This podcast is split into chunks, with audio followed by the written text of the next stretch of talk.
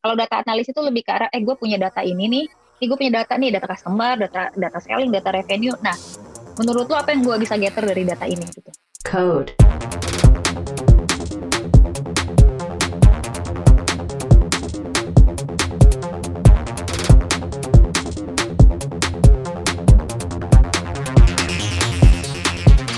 What's up Digicode? We will be sharing real interesting stories, insightful experiences, and new knowledge from outstanding Digitech speakers. This podcast brought to you by Girls Code every week. Now let's jump into your weekly dose of inspiring talk. Selamat hari Senin Digicode. Akhirnya bertemu di Senin lagi, Senin lagi ya. iya nih siapa tahu uh, podcast ini bisa nemenin kalian waktu istirahat atau sambil ngerjain uh, sesuatu ya, Strip. Mm -mm, lagi uh, di mobil mau ke kantor, terus uh, lagi ngerjain tugas kuliah mungkin. Iya nih. Nah, Strip, gimana sih apa kabar kamu di hari Senin yang indah ini? Di hari Senin ini tentunya kalau misalkan di awal minggu harus tetap semangat ya. Maksudnya kayak kalau misalkan awal minggu kita udah sedih-sedih, udah galau-galau, walaupun sekarang cuacanya hujan cuaca hujan terus ya kan? Oh mendung-mendung gloomy iya, gimana gitu. mendukung makan mie rebus dan tiduran aja gitu. Ah itu enak banget sih. Mie rebus telur setengah matang dengan irisan cabai wah itu mantap Betul. banget. Tapi kan ya mau gimana ya kan kita harus tetap semangat gitu. Tiap Senin harus semangat. Kalau Senin aja udah gak semangat gimana Jumat ya kan Jangan sampai pas sudah Jumat tuh kayak udah kita, ayo dong cepetan Sabtu lagi gitu gak sih? Betul, ntar Sabtu baru dua hari udah Senin lagi, ya mau gimana? Iya, Emang iya. begitu kenyataan kita terima aja. ya, okay. eh, BTW Rin, hari ini kita akan ngomongin big data, ya kan? Nah kamu kan dulu kuliahnya di IT nih, gimana hmm. sih pengalaman kamu di IT gimana nih? Apa nih, pas aku kuliah? Nah, kuliah dan kerja gimana? Ah, kalau aku kuliah kayaknya banyakan mainnya deh. Dulu benernya tuh pas aku SMA ini ya, aku tuh sebenarnya nggak tahu apa-apa gitu tentang si uh, perkuliahan IT ini. Aku tuh cuma wow keren bisa bikin aplikasi gitu kayak bisa bikin game dulu tuh aku senang main game jadi aku pengen gitu ceritanya bikin game sendiri gitu kan. Pas masuk kuliah semester 1, semester 2, wow, tidak terbayang. Pokoknya emang agak shock juga sih waktu dulu-dulu kuliah gitu. Cuma ternyata pas kita jalanin aja tuh, terus kita uh, apa namanya eksplor-eksplor lagi, mungkin belajar-belajar lagi bareng teman-teman dan itu menurut aku cukup asik juga sih gitu. Jadi seru ya? Mm -mm, keren gitu. Tapi kalau uh, kamu sendiri dan kayak memandang big data tuh gimana? Hmm. Big data itu kalau di uh, apa namanya? Kalau zaman sekarang ya itu sangat-sangat penting banget sih menurut aku. Dan banyak banget dipakai sama uh, company-company yang udah besar gitu. Apalagi uh, di fintech juga di apalagi sekarang uh, makin banyak aplikasi-aplikasi kayak uh, yang online transportation terus social media itu pasti banyak uh, menggunakan data-data mereka uh, oh sorry data-data dari uh, pengguna mereka untuk uh, apa namanya lebih hmm, kalau kita bilang tuh di IT apa ya customer centric gitu. Jadi apa yang customernya butuhkan itu bisa mereka provide gitu, bisa mereka sediakan. Gitu sih kalau menurut aku street. Tapi nih daripada aku salah-salah lagi nih nyebutnya karena kuliahku kebanyakan main, kita langsung aja tanya ke Kak Pesta. Gimana nih Kak Pesta? Halo. Jadi teman-teman Digicode hari ini kita kedatangan Kak Pestaria dari OVO as Big Data Big Data and Senior Data Analyst. Hebat banget nggak tuh? Aduh. Ya kan? Mantap banget, Sri. Mantap banget kan? Nah, Kak Pesta boleh dong diceritain ke kita sepak terjangnya nih gimana dari dulu kuliah, terus habis itu kerja, gimana di, di dunia IT nih gitu. Jadi uh, sebenarnya dulu aku kuliahnya tuh awalnya tuh memang nggak niat ke IT ya sebenarnya. Jadi waktu itu aku sukanya jadi dokter tapi okay. waktu itu kayak ya jauh ya sebenarnya jadi waktu itu waktu itu tuh aku dapat kedokteran kedokteran unpad kalau nggak salah ya waktu udah lama lah tapi oh, uh, jadi kayak jadi kayak bisnis keluarga lagi down terus kayak aduh kayak mama tuh takut ya kamu tuh nanti nggak bisa lanjut Terus aku ngambil kuliah IT nih karena waktu itu ada uh, kayak kampus baru lah di daerah aku yang punya um, Bapak Menteri nih punya Pak Luhut. Hmm. Dan itu kan emang murah ya, murah bagus gitu. Nah, dimasukin lah kuliah ke situ. Jadi mau nggak mau kan eh, nggak uh, nggak nggak cepet sih sebenarnya kayak ya gue jangan pengen jadi dokter atau sekolah kenapa jadi IT tapi dijalanin aja ternyata cukup enjoy gitu ya jadi apalagi setelah kerja nyari kerjanya nggak susah oh iya iya itu iya, penting iya, kan iya. nyari kerja nggak susah dan to be honest ya kalau kita ngomongin kayak in terms of comparing to another uh, division itu IT itu lumayan agak di atas sih sebenarnya. Jadi in hmm. terms of kayak dapat rentang gaji lah gitu. Jadi ini buat teman-teman yang lain kalau gue salah di hati enggak kalau udah dapat duit lupa kok susah-susahnya belajar itu lumayan ya terbayarkan ya kayak ya, betul ya karena kan kalau dilihat sekarang ya siapa sih industri yang nggak pakai IT semuanya pakai IT jadi pertama kali memang masuknya itu kayak lebih in general lah. Sempat kerja di uh, asuransi Sinarmas ya waktu itu tiga tahun. Di sana itu aku kayak jadi database developer. Mungkin nggak ada di sini yang pakai ingat lagi namanya Oracle RSC 9 nggak ada yang ingat lagi mungkin. Di situ terus pakai uh, Visual Studio.net bikin ASP.net gitu. jadi kayak setelah PHP hebohnya ASP.net karena lebih rapid in term of development nah habis itu pindah nih ke IBM jadi aku tuh di 8 tahun di IBM uh, eh, awalnya di sana itu aku jadi mobile banking developer jadi hmm. mobile banking developer, hmm. bikin aplikasi yang connect ke core banking, terus ganti-ganti. Itu kan tren IT ini berubah-berubah ya, termasuk kayak apa sih sekarang yang jadi bintangnya di industri IT. Kalau aku kan dulu orangnya opportunist in a good way. Jadi apa sih sekarang, in, karena kalau ngomong dulu aku baru selesai kuliah, PHP developer itu dulu lumayan nih. Tapi kan makin ke sini sekarang PHP developer enggak kayak gitu lagi gitu. Jadi cari apa yang sih sebenarnya market sama industri inginkan gitu. Nah, terus sempat coba belajar SAP juga sampai di 2014. Jadi pertama kalinya nggak langsung ke big data, tapi project itu namanya projectnya data warehouse. Oh iya. iya. Warehouse. Ya, jadi sebenarnya cikal hmm. bakalnya dulu-dulu big data ini nggak nggak seheboh sekarang. Orang masih pakai data warehouse gitu. Iya, iya. Dulu aku sempat nah. ngambil itu tuh, Kak. Pas ah, data warehouse kan pasti berarti udah paham istilah ETL gitu-gitu ya. Iya, iya, iya. Iya, betul kan. Nah, baru di tahun adalah salah satu klien aku itu salah satu telco gede di Indonesia ya. Uh, migrate nih ke big data. Jadi pertama kali ketemu big data itu di sana. Tapi itu kan uh, itu emang building not building from the scratch sih lebih ke arah migrating aja converting dari pakai uh, istilah kayak data warehouse kita converting ke dalam bentuk big data. Apa sih bedanya yang berdua ini? Kalau data warehouse itu kan dulu ya namanya disimpannya datanya di dalam database. Jadi kalau kita ngomongin secara struktur, dia strukturnya udah jelas gitu. Kalau di big data kan enggak, dia bisa structure and unstructured. Terus sempat ada beberapa project selain di uh, si telco itu pernah juga waktu itu ada project pemerintahan baru pindah ke OVO. Jadi di OVO kita yang nge-build uh, big data OVO itu dari dari nol dari nggak ada sampai jadi ada dan sampai sekarang bisa digunakan untuk yang lain-lain gitulah. Itu in general gitu. Wow, tapi Kak Pesta dulu aku lihat di LinkedIn ini pernah kuliah di BINUS juga? Pernah, itu aku waktu di Sinar Mas itu aku ini kayak kuliah sambil kerja. Jadi ngambil S1, kuliahnya kan dulu dia tiga nih. Jadi aku ambil tuh habis pulang kantor kuliah.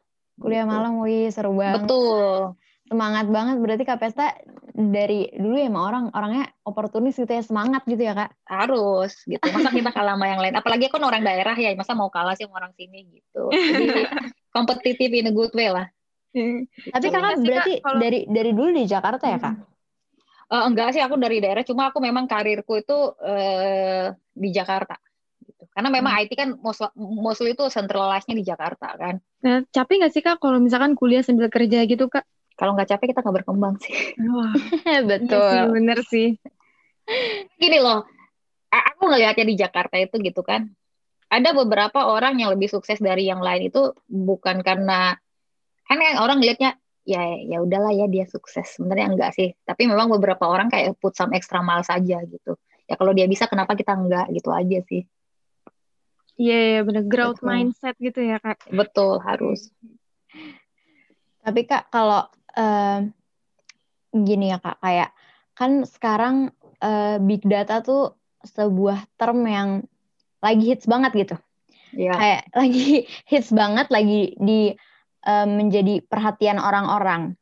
Tapi uh, mungkin kan banyak ya kak, kayak orang-orang di luar sana atau mungkin yang baru uh, masuk kuliah atau mungkin baru lulus segala macam yang masih uh, belum benar-benar ngerti big data itu sebenarnya apa sih buat buat menurut KPSA big data itu sebenarnya apa sih? Jadi sebenarnya big data itu kan kalau kita iniin uh, secara etimologi lah ya, ya memang data besar gitu ya. Jadi memang sebenarnya big data itu adalah kumpulan-kumpulan data yang banyak gitu. Jadi idealnya big data itu sebenarnya dia kayak nge, nge, semua data yang possible uh, bikin di satu tempat. Biasanya sih kadang kita bilangnya itu istilahnya sebagai data lake namanya aja data lake dan no data. Jadi semuanya ada. Aku lupa ya ada ada empat karakteristiknya data. Hmm, itu dulu sih awal-awal dibilangnya itu kayak. Jadi dia kayak ya benar. Jadi dia in term of datanya secara volume banyak, jenisnya banyak, velocity-nya banyak, velocity-nya juga banyak gitu. Jadi itu kalau kita ngomongin datanya itu bukan cuma kayak kayak yang tadi uh, aku bilang di depan. Kalau data warehouse kan itu sebenarnya lebih ke arah dia secara jenis data dia structure kalau big data itu both instructor and uh, unstructured jadi apakah bisa dibilang data warehouse subsetnya big data bisa juga gitu sebenarnya big data nah big data itu sendiri gitu kan datanya besar gitu tapi kalau misalnya orang nggak tahu menggunakan datanya sebenarnya big data itu akan useless jadi penting memang orang tahu pertama sekali data apa yang pengen dia pakai dari kumpulan data itu dan kedua datanya ingin diapain gitu. Karena kalau misalnya uh, making decision tanpa data juga kan pasti akan lo tuh lead into wrong decision kan gitu. Iya iya benar setuju kak setuju. Jadi emang uh, sekarang tuh big data ini memang banyak banget ya kak diterapin ke big big uh, ke big companies gitu ya sekarang. Banyak banyak mm -hmm. banget. Jadi kalau kita ngomongin sekarang ya data big data itu nggak cuma awal-awal itu orang bikin data warehouse gitu ya orang bikin big data itu kayak oke okay, kita pengen bikin kayak reporting management gitu kalau sekarang aku lihat trennya udah berubah karena mostly sekarang company ya kalau memang dia ngeras udah bisa ngelihat value data pasti dia akan kayak ngedrive orang-orang di situ tuh uh, kayak uh, let's say kayak Oppo sendiri kita bilangnya kan data driven company lah. Jadi kita ngeluarin feature gitu kan kita melakukan segmentasi kirim campaign itu based on data. Jadi jangan kayak lu kenapa kirim campaign? Ya suka ya pengen aja gue kirim campaign. Karena kan di campaign itu ada costnya ya. Kalau dikasih ke orang yang nggak tepat ya costnya tinggi lu nggak dapat duit juga gitu jangan gitu jadi bukan cuma dipakai ke reporting management kita pakai buat campaign kita pakai ada beberapa project yang di OVO juga aku kebetulan handle itu uh, value-nya data itu kelihatan banget gitu Hmm. Dan sebenarnya kalau orang tahu itu datanya apa, tahu value-nya apa, aduh itu hasilnya macam-macam deh. Ya, lihat aja Facebook sama Google kan. Iya, iya itu. Ya, mereka tuh banyak mainin data itu. Berarti kalau bisa dibilang big data tuh uh, apa ya big, big big data itu sangat penting perannya di sebuah company karena uh, sekarang pada umumnya big company itu mengambil keputusan berdasarkan big data itu betul. sendiri. Jadi, berdasarkan data, betul. Nggak bisa lagi main ini sih main kayak main feeling. Oh, kayaknya ini bisa deh. Oh jangan gitu. Makanya berarti uh, apa ya uh, big data itu sendiri ya sangat krusial gitu sangat krusial dan penting banget gitu penting adanya sih penting perusahaan hmm. baiknya ya idealnya gitu Nah, Kak, kalau ngomongin data nih, Kak, selain uh, yang lagi ngetren itu kan sekarang big data. Uh, nah, role ada satu role ini yang digadang-gadang nih yang lagi dicari nih, Kak, di 2021 yaitu data analis. Nah, perbedaan antara big data dan data analis itu apa ya, Kak? Sebenarnya uh, big data itu kan lebih ke arah kayak uh, apa ya? big data itu lebih kita bilangnya secara kayak konsep lah atau istilah. Sementara data analis itu lebih ke arah namanya profesi gitu. Nah, data analis ini dia melakukan analisa data. Usually datanya itu diambil dari big data atau data lake tadi sendiri gitu. Uh, ada juga sih selain data analis yang menurut aku juga ini bahkan kalau kalau kalau misalnya ada yang lagi iseng atau segala macam ya coba iseng buka website itu namanya kegel.com. Jadi kegel.com ini dia kayak kompetisi kayak data science uh, kayak kompetisi data scientist based on kayak specific case gitu. Jadi company mana pun bisa kayak nge-submit use case-nya di sana. Ada yang beberapa nge uh, kasihnya kayak sebenarnya hitungannya kayak learning. Jadi kita kayak bikin hipotesa atau apa segala macam itu nggak dibayar. Cuma uh, untungnya apa mereka kasih datanya kayak kita jadi open for public. Tapi ada beberapa company itu memang dia pakai dia kasih use case dia kasih data dan dia kasih duit gitu. Aku oh. lupa dulu kasusnya apa ya. Ada tuh dia ada hadiahnya tuh sampai 300 ribu USD wow untuk satu kasus banget. gitu nah betul. Dan kayak kalau misalnya kayak udah menang nih di Kegel ini itu biasanya harganya si konsultannya ini, si data scientistnya ini, itu udah nggak karu-karuan. Hmm. Jadi dia ada sebenarnya di, setelah data analis itu profesi yang masih ada di atasnya menurut aku jauh gitu data scientist sih. Oh, yang lebih hmm. apa ya namanya uh, salary-nya kalau dilihat dari salary-nya lebih, lebih ya bergengsi juga, hmm. bergengsi juga. Cuma ya susah sih emang. Butuh ini ya kayak apa namanya? trial and error, butuh jam terbang Betul. juga gitu ya. Dan uh, kalau kita ngomongin data scientist kan kadang uh, data analis itu mungkin kayak datanya itu lebih self explanatory dan kayak approach yang kita pakai itu nggak terlalu nggak terlalu ribet lah ya gitu. Tapi kalau kayak kalau misalnya data scientist kan udah kayak kadang pakai pendekatan statistik, teori matematika begitu begitunya sih. Ya, pokoknya metodenya lebih kompleks, lebih gitu ya, lebih advance. Kan karena dia sebenarnya ngepredik sesuatu yang belum ada gitu. Dengan data ini hmm. gue predik kemungkinan besar begini. Kalau kalau data analis itu lebih ke arah, eh gue punya data ini nih, ini gue punya data nih, data customer, data data selling, data revenue. Nah, menurut lo apa yang gue bisa gather dari data ini gitu. Jadi misalnya kayak, oh aku bisa tahu nih, kalau misalnya kamu hmm. jualan tuh produk A B C D nih, produk D hmm. ini Eh, kenapa sih tiba-tiba nggak laku? Karena kena karena ngelihat datanya oh orang-orangnya begini gitu. Jadi hmm. lebih lebih lebih uh, apa sih? Lebih obvious saja sih datanya gitu. Kalau data scientist itu enggak. Jadi kadang kayak kita nggak kepikiran data uh, analisa dari situ ternyata bisa gitu. Lebih kayak gitu sih kalau si data scientist Oh gitu. Nah kalau misalkan nih kak ada teman-teman di Jikot yang uh, sekarang jadi karena udah tahu tadi range salary-nya lumayan hmm. dicari gitu dan uh, ternyata prospeknya lebih bagus lagi dari uh, apa dari data analis analis ini ya kak uh, hmm. si data scientist ini. Nah kira-kira ada nggak kak misalkan uh, rekomendasi uh, tools atau uh, apa ya namanya tempat-tempat belajarnya gitu kak untuk hmm. data science ini? Kalau aku sih kebetulan bukan anak les ya. Aku lebih anaknya otodidak sih. Jadi oh. sebenarnya lebih kayak gitu. Kalau di ini lihat aja kayak kayak aku bilang tadi di Kegel. Kegel itu kadang ada beberapa orang kayak open code-nya kok buat kita gitu. Mendingan kayak gitu oh. sih. Tapi sebenarnya tempat belajar paling enak untuk kayak gini apa dunia kerja? Oh. Terjun aja dulu. Ya. dunia kerja. Kerjain aja dulu, iniin aja dulu. Kalau aku sih dulu awal-awal waktu kita di data gitu kan, kayak uh, ya udahlah dikasih segini dulu itu duitnya ambil aja. Yang penting kita ada portfolio ada real experience data dan ada data yang udah kita keluarin itu benar-benar proven gitu menghasilkan. Hmm. baru. Jadi kalau udah penting belajar dulu. Menurut aku aku tempat belajar paling enak itu ya dunia kerja sih. Oh, di dimarahin dikit-dikit and error ya, Kak? Dimarahin dikit-dikit nggak apa-apa. Kalau salah kita ngaku iya salah gue. Maunya gimana? Benerin lagi benerin lagi gitu. Kalau salah tinggal minta maaf gitu. Iya minta maaf.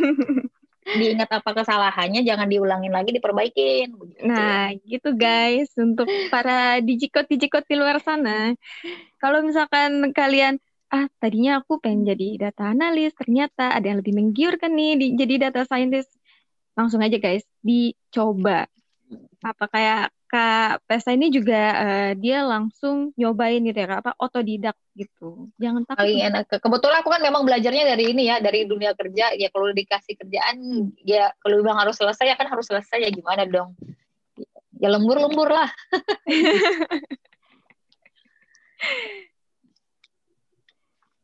Tapi sepengalaman Kak Pesta, kayak hmm. kalau misalkan untuk anak-anak yang kayak baru masuk dunia kerja ini kayak kan pasti banyak tuh kak kayak clueless nggak tahu nggak tahu nggak tahu gitu nah hmm. itu sebenarnya kalau misalkan dari teamworknya sendiri dari timnya tuh kayak banyak yang suportif ngajarin atau gimana kak? Sebenarnya gini ya, masalah kita tahu atau nggak tahu itu pertama kali yang harus kita sadarin kita nggak tahu dan kita tahu apa yang kita nggak tahu itu gitu. Hmm. Jangan ditanya, gue nggak tahu, yang nggak lu tahu, yang lu nggak tahu apa? Nggak tahu gitu, jangan. Jadi orang kan karena kalau once kita nggak tahu apa yang kita nggak tahu, kita nggak tahu mau mau carinya apa dan ke siapa gitu. Hmm itu dulu sih yang pertama. Yang kedua, kalau dari aku sih, aku misalnya di kantor ya sekarang kan banyak yang kayak teman sekantor lebih muda apa segala macam. Yang kedua itu jangan gengsi gitu ya. Hmm. Bukan berarti kayak dia lebih muda, terus karena kita lebih tua pasti aku uh, kita yang lebih tahu dibandingkan yang lebih muda. Kalau aku sih orangnya ya kalau aku nggak tahu terus uh, tanya ke orang walaupun dia di bawah umurku atau lebih junior ya aku admit aku nggak tahu dan aku tanya ke dia gitu. Sebenarnya kalau kita misalnya nyadarin kita nggak tahu dan kita nanyanya benar, itu jarang orang nggak akan ngasih tahu ke kita. Gitu. Pasti dia akan kasih tahu, tapi jangan kayak take them for granted. Besok nggak tahu kita tanya lagi ke dia, tanya lagi ke dia. Jangan gitu. Tapi kita oh iya tadi bilang ini dicatat nih apa yang nggak ditahu, dibaca lagi, diiniin lagi. Besok kayak kalau nanya dia, nanyanya udah hal yang baru, jangan hal yang sama gitu. Jadi kan nggak enak kayak kan kemarin gue udah jelasin gitu kan jangan jatuhnya geng orang yang mau tahu juga males jadinya iya kan ini ini orang eh, gini loh kadang kan orang ngajarin kita itu di di antara waktu sibuknya dia ya Iya. Gitu. Jadi hmm. kalau aku bilang sadari yang nggak tahu apa eh, terus di detailin apa yang nggak tahu cari orang yang tahu akan hal itu tanya dia baik-baik dan benar-benar put attention. Gitu sih. Oke kak. Kalau kita ngomongin masalah uh, kehilangan data gitu kayak kan banyak ya kak uh, beberapa orang yang eh, memang kita sering lihat juga di berita-berita kayak kasus pencurian data atau kebocoran data. Mm-hmm. Nah, uh, dengan begitu jadi ada beberapa orang yang saat kayak masukin data ke aplikasi tertentu tuh jadi takut gitu. Nah itu sebenarnya hmm. gimana sih kak kayak seberapa aman sih data itu sebenarnya kalau misalnya kita masukin data ke aplikasi itu? Uh, itu ngomongnya udah teknikal banget sih sebenarnya gitu. Tapi kalau misalnya aplikasinya itu memang benar ya gitu, harusnya dia memperhatikan kayak aspek security-nya itu sih. Dan selain itu kan kayak nggak tahu ya kebetulan kalau kalau kayak saya di kantor nih pas masuk kerja kayak saya kita kita kan ada tanda tanganin kayak di surat kontrak kalau kita tidak akan membocorkan hmm. data segala macam hmm. itu memang benar-benar harus ada orang yang ini ini tuh gitu ya kayak kayak kita di OVO itu ini di laptop karyawan udah dipasangin lah kayak tulis kayak gitu biar nggak ada ke kebocoran data. Kayak kita nggak boleh pakai hard disk apa gitu gitulah gitu. Dan buat teman-teman juga kan kadang kebocoran data itu bukan melulu bocornya dari apps loh. Hmm. Misalnya kan kadang kayak kita sesimpel ada itu makanya kita harus smart juga ya sebagai pengguna. Jadi kadang kan kadang kita mikir kayak masukin data di form ya apalah kan gue data dapat di, di gue masukin data di form ya kan gue dapat dompet-dompet lucu udahlah masukin. Itu kan sebenarnya kita masih celah juga gitu loh. Yeah. jadi yeah, iya, uh, sebelum kita ngasih data kayak via mau via apps atau manual itu kalian harus tahu gitu. Dengan ngasih itu kalian ada kemungkinan ke, eh, data itu akan bocor ke orang gitu. Tapi baiknya biasanya kalau company-nya memang benar dia akan pasti akan menyebutkan ini kok menyebutkan uh, kayak uh, agreement gitu ya kayak. Iya, agreement, benar, hmm. agreement gitu. Jadi once kita kasih data based on our consent, dia bisa jamin kalau data ini nggak akan bocor. Tapi kan sebenarnya kan sekarang nggak tahu ya kalau di Indonesia ya. Tapi kan kalau di luar kan kalau misalnya ada kebocoran data kan bisa dituntut kan. Gitu. Hmm. Jadi dibaca lagi, jangan malas-malas baca. Gitu. ya kan kadang kalau misalkan uh, orang Indonesia ya gitu, apalagi kayak uh, ya kadang aku juga gitu kan, aduh males apa ini udah pokoknya agree ya, aja lah. oh kalau aku baca mbak, udah kapok aku baca. Iya iya. Dan sama ini sih, sama, iya iya itu sih uh, kalau kebocoran data itu kemungkinan selalu ada ya. Mm-hmm. Aku selalu ada karena nggak nggak semua orang kayak memang developing their app secure, memang benar-benar pakai yang security yang bagus gitu segala macem gitu. Jadi kadang memang dari kitanya juga harus lebih smart aja sih. Kalau misalkan tentang uh, apa ya update agreement gitu yang terbaru ini kan WhatsApp ya kayak ya? yang waktu itu rame iya, banget. Iya, itu ya, aku agak ini sih, aku agak sebel sih bacanya. Uh, jujurnya. Uh, aku aku juga baca tuh kak karena rame kan dia. Betul, karena dia kan ya, ya Facebook gitu ya, dia punya iya. banyak dan kebetulan aplikasinya top 3 semua. Mm-hmm. They have Instagram, they have Facebook, they have WhatsApp gitu. Siapa sih hari ini nggak pakai WhatsApp? Jadi kayak alah ini lama-lama gue deactivate juga nih account ini account apa sih account uh, Facebook gue ini sama Instagram kalau Instagram aku kebetulan nggak terlalu aktif ya Facebook uh, kebetulan aku punya usaha sampingan jadi aku bikin kayak memang butuh jadi not my personal life lagi sih Oh lebih ke untuk uh, penggunaan usaha gitu ya kayak Google apa iya, enggak kalau ini kayak gitu ya? dan dipikir-pikir juga nggak semua orang kok perlu tahu personal life-nya kita ya enggak sih? Iya iya benar-benar nah itu berarti uh, poinnya itu ya teman-teman. Jadi kalau misalkan ada term apa agreement apa sih hmm. policy apa gitu kan terusnya biar sebelum kita login atau sebelum kita masuk ke suatu web gitu itu ada baiknya kalau dibaca dulu gitu karena biar kita Betul. tahu data kita itu mau dipakai buat apa gitu biasanya ya, kan kalau memang kalian bisa terima silahkan gitu, ya. lanjut ya mm-hmm. kalau enggak ya jangan gitu dan cek dulu cek dulu aplikasinya iya. gitu platformnya apa iya bisa dicari kok ada kayak data leakage dari ini apa segala macam bisa diiniin sih kayak kemarin kasus itu ya toko yang mm, gede tahu kan uh, mm, nah, itu. Ya, ya.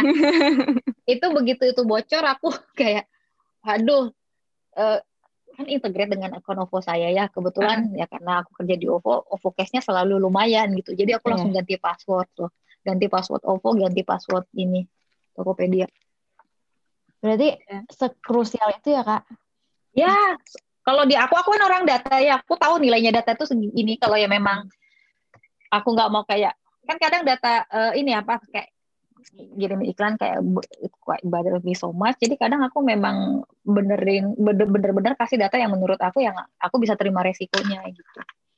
Jadi kalau yang ya ini enggak gitu. Ya coba deh mbak kebayang kalau misalnya kayak kemarin itu kayak tiba-tiba uh, bocor datanya di tahu akun apa uh, kayaknya kemarin salah satu tapi kita ngomong di belakang layar aja nih nggak enak ntar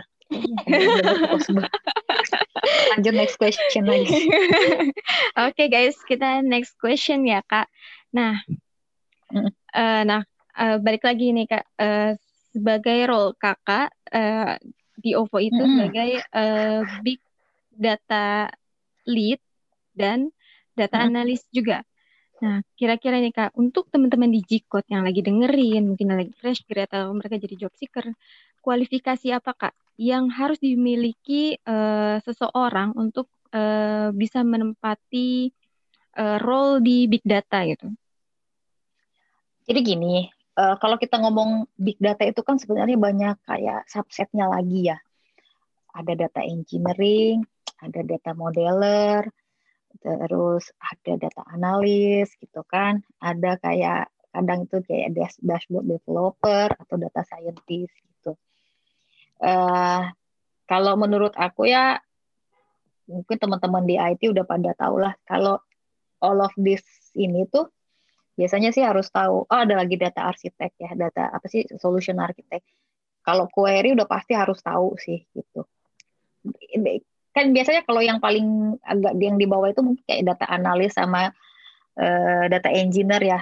Kalau engineer itu itu kan lebih ke arah kayak ngelot kayak melakukan fungsi ETL-nya. Jadi pasti ini codingnya jago lah gitu. Kalau misalnya pengen jadi data engineer kan. Terus kalau data analis kayak ya query-nya jago dan pemahaman datanya jago. Kalau bisa kreatif lebih bagus lagi. Jadi dia bisa ngelihat ada gue punya sekumpulan data ini, gue bisa ngeluarin data apa aja, dia bisa mikirnya ke mana-mana itu ya kalau untuk data analis. Nah, data arsitek ini data arsitek atau modeler ini kan sebenarnya kalau ada beberapa datanya data itu yang sifatnya reguler gitu kan. Kalau misalnya reguler itu hampir tiap hari digunakan nih gitu ya. Hampir tiap hari digunakan. Terus kan kalau kita ngambil datanya dari mana-mana lagi tuh uh, query-nya jadi lebih lambat. Kalau query-nya lambat berarti informasi yang kita keluarkan akan lebih lambat gitu. Karena sekarang itu tuh let's say kayak kasus di OVO sendiri ada beberapa report, oke okay, gue mintanya ini uh, on daily basis. Ada yang minta gue minta datanya ini streaming. Jadi begitu masuk di production di transactional uh, sekarang gitu ya, gue pengen ngelihat reportnya itu misalnya kayak lima menit kemudian. Tapi kan kalau misalnya kayak kita gak ngemodelingin datanya dengan benar itu ya data apa sih lama lah ceritanya in term of processingnya. Itu kalau di data modeling. Jadi dia harus tahu nih gitu ya.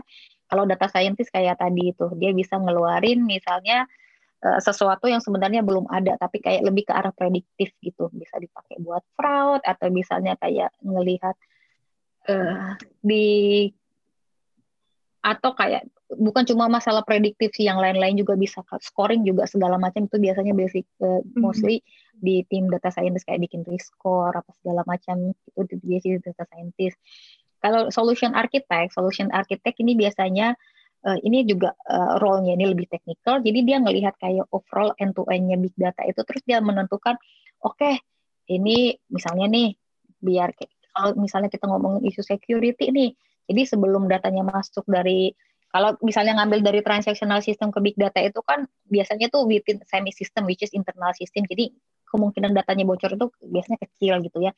Anyhow mereka tetap kayak akan apply some security rules or policy there.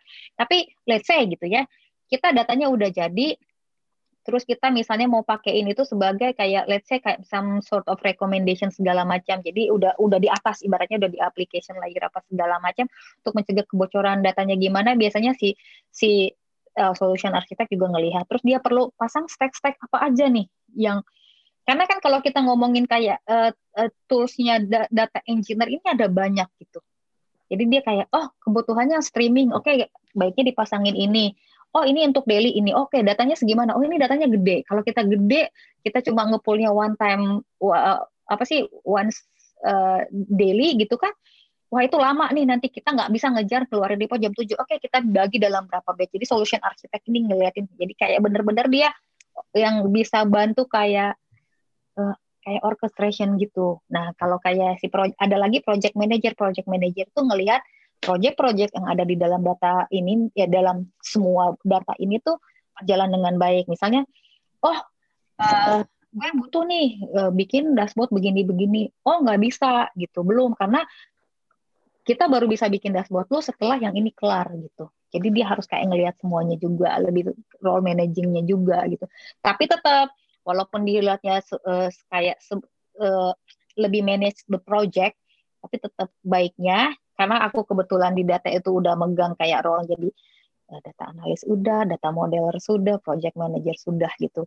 Uh, nge-coding pakai ETL pernah juga. Jadi kayak once kayak aku define timeline gitu, aku tahu oh kalau kayak gini uh, tingkat kesulitannya itu oh ini small, oh ini large ini. Jadi kita bisa kayak ada ada ada ada insight ke sana lah gitu, ada visibility ke sana gitu sih. Jadi yang mana aja dibalikin lagi nih ke orangnya sukanya yang mana gitu ada banyak banyak pilihan kok di data gitu. Iya, yeah, yeah. berarti kalau misalkan yang apa tadi solution architect solution architect itu, itu kayak uh, sistem analis gitu ya kayak ya? kalau di developer dia yang meng, me, apa ya? solution ya? architect itu uh, di atasnya lagi sih dia lebih bukan cuma kayak ngelihatin secara kalau sistem analis itu kan biasanya kita bangun satu sistem dia ngelihat kayak hmm. proses flow kan. Mm-hmm. Nah kalau ini tuh lebih ke arah teknikalnya sih.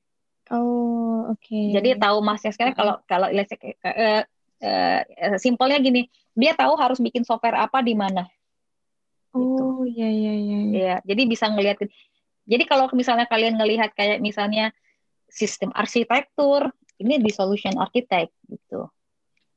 Oh. Misalnya gue pengen bikin kayak campaign engine gitu, tapi campaign engine ini real time. Nanti solution architect yang bilang, oh kita harus kayak pasang ini di sini, pasang Kafka-nya di tengah, pasang ininya di sini. Kalau mau pakainya data apa? Misalnya mau pakai data transaksional doang. Oke, jadi dulu kayak gue harus bunyi punyain berapa, terus biar misalnya sistemnya nggak fail, gue harus bikin kayak high availability-nya gitu-gitulah. Ini juga bergengsi loh role ini. Gitu. Keren-keren ya Rin ya. Iya, itu benar-benar yang kayak ternyata aku masih belum ada apa-apanya. masih banyak banget yang bisa dieksplor, yang bisa digali, oh. yang masih bisa banyak. dipelajari, guys, gitu. Tapi kalau dari work culture-nya di OVO gimana, Kak? Oh, aku sukanya di OVO ininya orangnya antusias sih. Itu yang aku suka dari OVO gitu kan. Jadi, uh, ini ntar orang OVO jadi tahu deh ya. Jadi aku tuh pernah kayak ditawarin kerjaan sama let's say company A gitu kan. Aku datang lah gitu kan kayak posisinya lumayan tapi pas nyampe ke kantornya itu kayak aku nggak ngelihat kantornya itu hidup gitu hmm. startup juga nggak ada antusiasme orang-orangnya gitu kalau di OVO ini kan orangnya antusias gitu ya misalnya kita ada project ini gitu eh ini gimana nih kita bikinnya nih ini gini gini jadi orang-orang ngasih ngasih ide nih nyumbangin ide gitu karena ya duit penting ya di kerjaan kita nggak bisa menang tapi kalau misalnya kita ibaratnya aku orangnya cukup antusias ya. Kalau kita berada di level antusiasme yang sama, itu enak banget kerjanya gitu.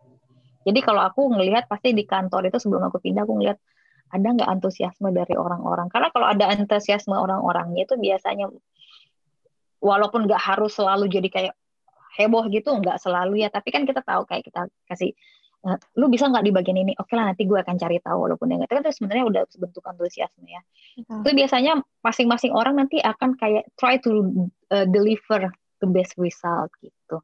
Karena kalau kita bikin sesuatu ya, terus kayak ngedeliver best result itu ada kepuasan tersendiri loh dia.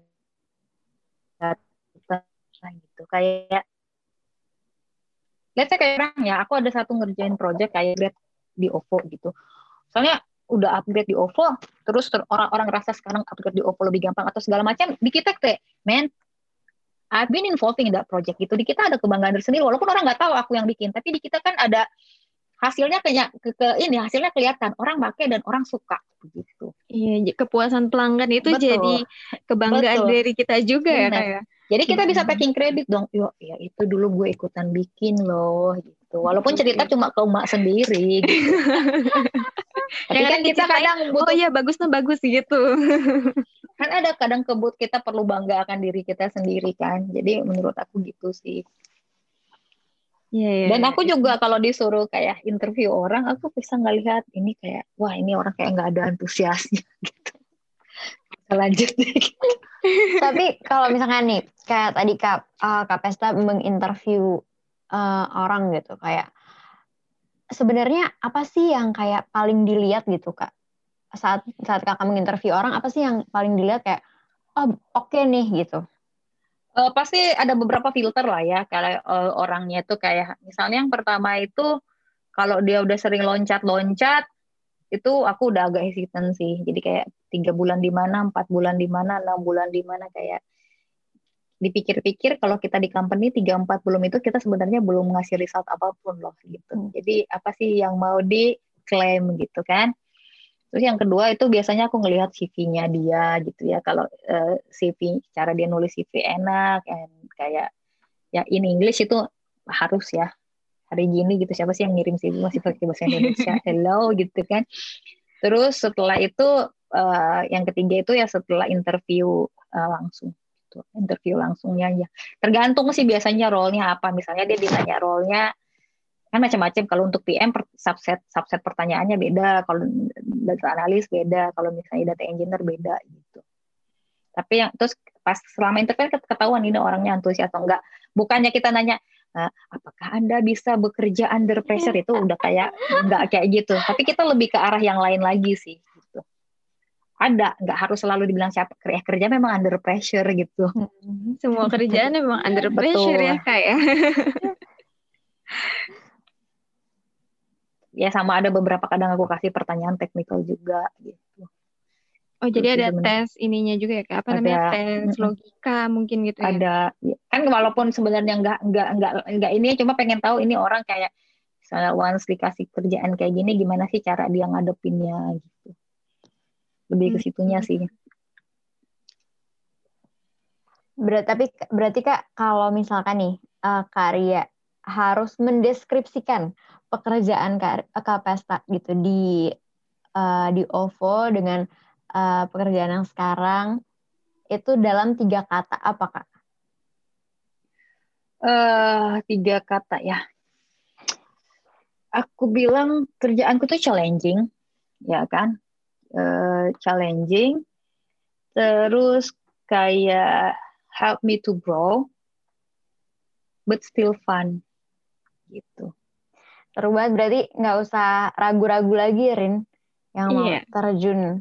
Jadi kayak nggak usah ragu-ragu lagi dan kayak langsung aja mungkin dari dari kayak dari kuliah juga harus langsung apa ya ngejar kesempatan magang mungkin Boleh. supaya bisa langsung uh, terjun ke fieldnya kayak apa karena pasti beda nih rasanya kayak belajar teori di kampus sama belajar di lapangan tuh pasti beda ya beda banget bener-bener bener beda-beda banget bener kan? Kadang nggak hmm. semua yang kita pelajarin di kuliah itu sebenarnya akan kepake di dunia kerja gitu. Tapi bener kan? Kayak kita udah belajar nih wah kita udah jago banget nih gitu. Misalkan di kampus dapat matkulnya A ternyata pas masuk ke dunia kerja kita belum ada apa-apanya guys. Ternyata yang kita di kuliah itu masih basic banget gitu. Dan emang bener-bener perlu uh, apa ya namanya uh, apa namanya berusaha lebih lagi gitu di dunia kerja gitu. Dan jangan lupa untuk bertanya gitu. Betul. Tidak bertanya kalau nggak tahu bertanya. gitu.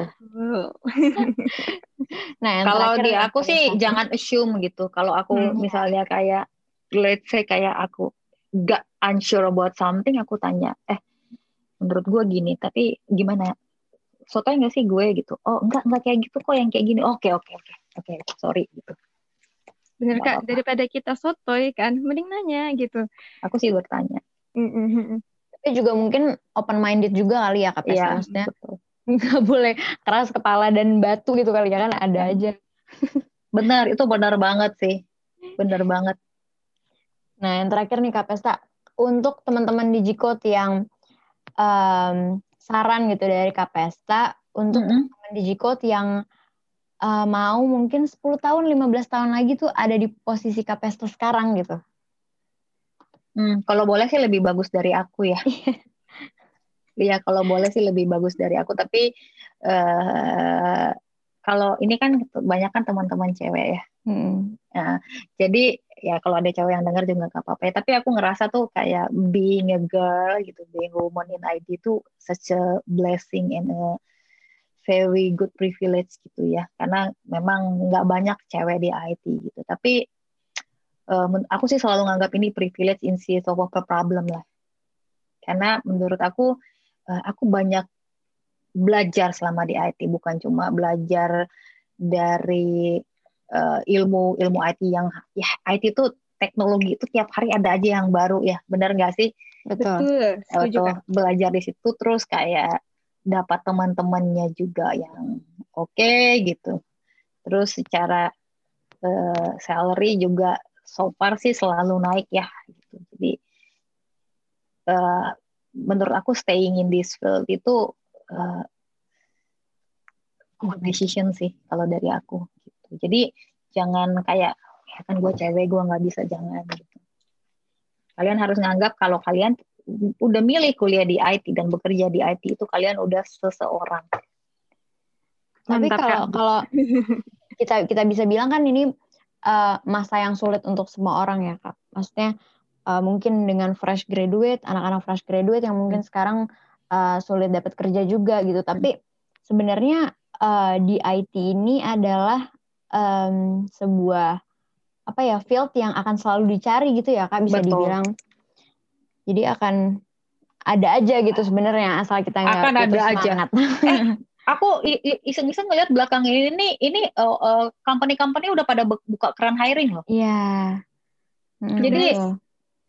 coba gitu gini kalau aku punya tips ya salah satu tips kalau dalam nyari kerja gitu ya jangan misalnya kalian udah ngirimin 10 CV gitu ke 10 company gitu. Terus nggak ada yang manggil jangan gitu.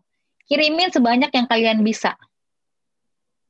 Jadi jangan patah semangat kayak ya gue udah ngirim 10 satu pun gak ada yang manggil lah masih 10 belum 100 kan ngirimin CV kan gratis ya nggak bayar kan betul jadi kirim aja sampai dapat enaknya kalau udah dapat kalian bisa kayak milih-milih bukan milih kayak jangan kayak uh, kayak money game gitu ya. Jadi kalian pindah, kalian banyak ini kayak oh iya gue di sini dapat lima, ah sana nomor tujuh, ah kali dikasih jangan kayak gitu. Tapi lebih ke arah saya gini nih, enaknya misalnya kalian nge, nge, nge, nge banyak CV, terus kayak banyak company yang cocok, kalian tahu gitu, kalian pengen develop karirnya itu di industri mana. Ada orang yang memang kayak spesifik kayak misalnya kayak aku tuh, aku tuh agak sedikit kayak aku pilihnya itu industri yang memang IT itu jadi backbone, bukan sporting. Itu kalau uh, aku pribadi dalam memilih company mana sih nextnya gitu.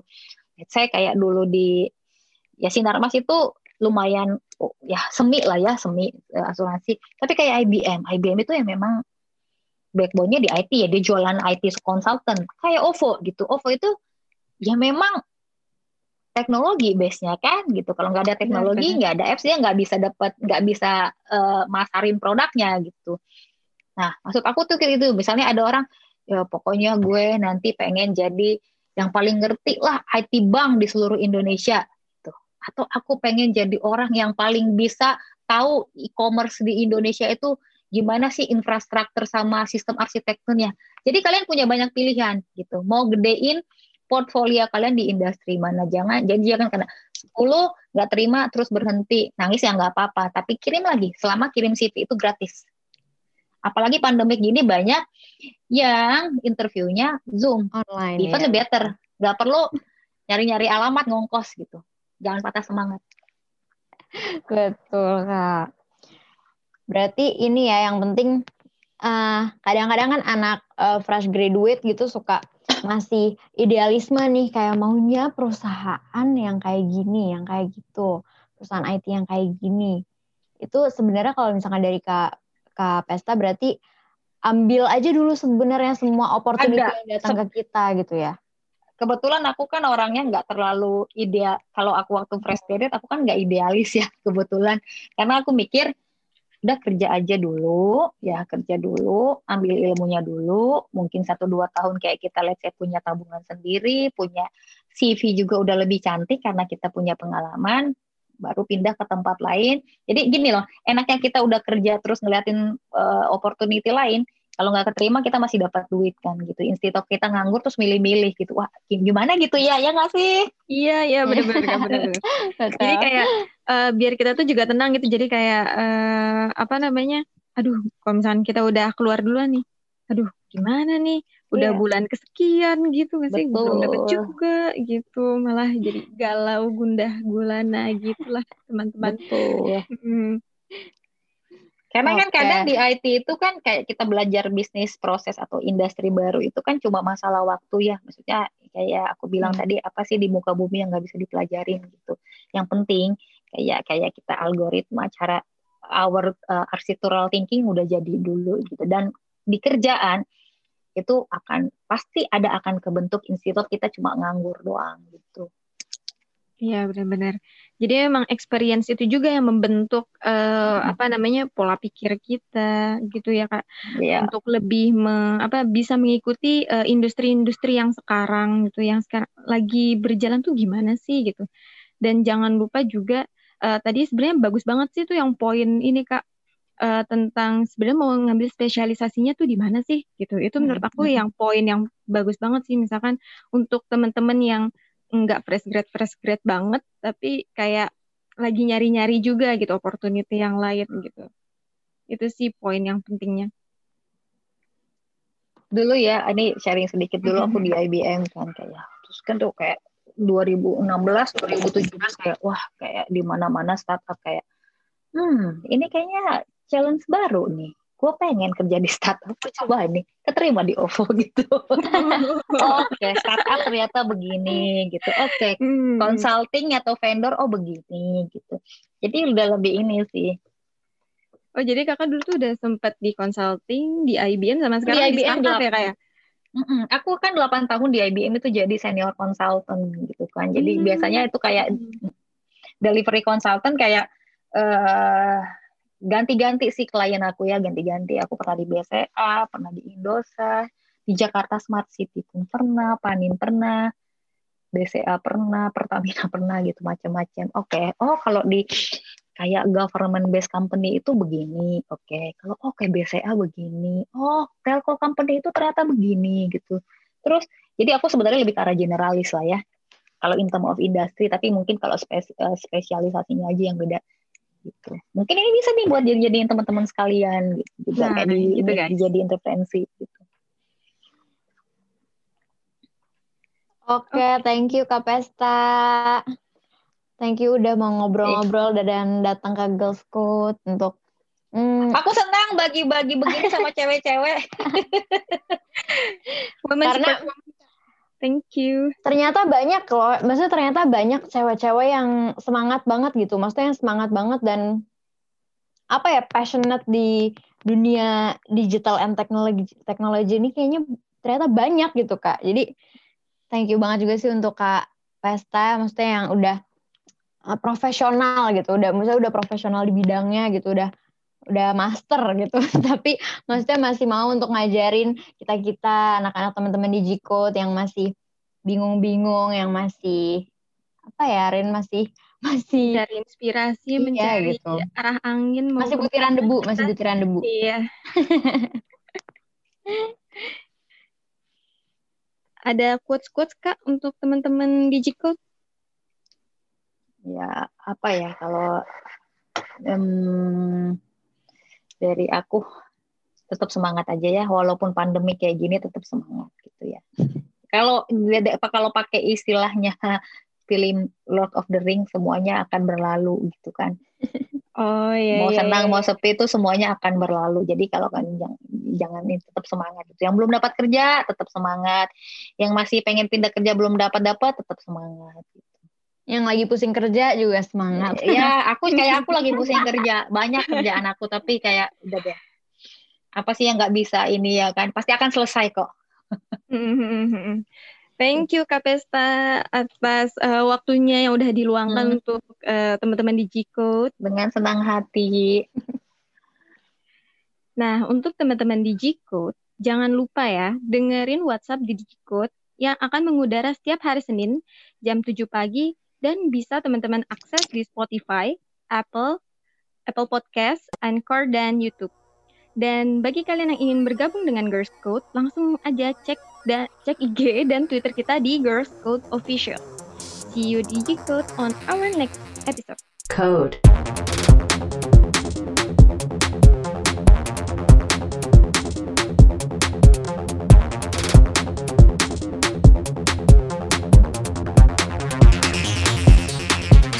What's up Digicode? We will be sharing real interesting stories, insightful experiences, and new knowledge from outstanding Digitech speakers. This podcast brought to you by Girls Code every week. Now let's jump into your weekly dose of inspiring talk.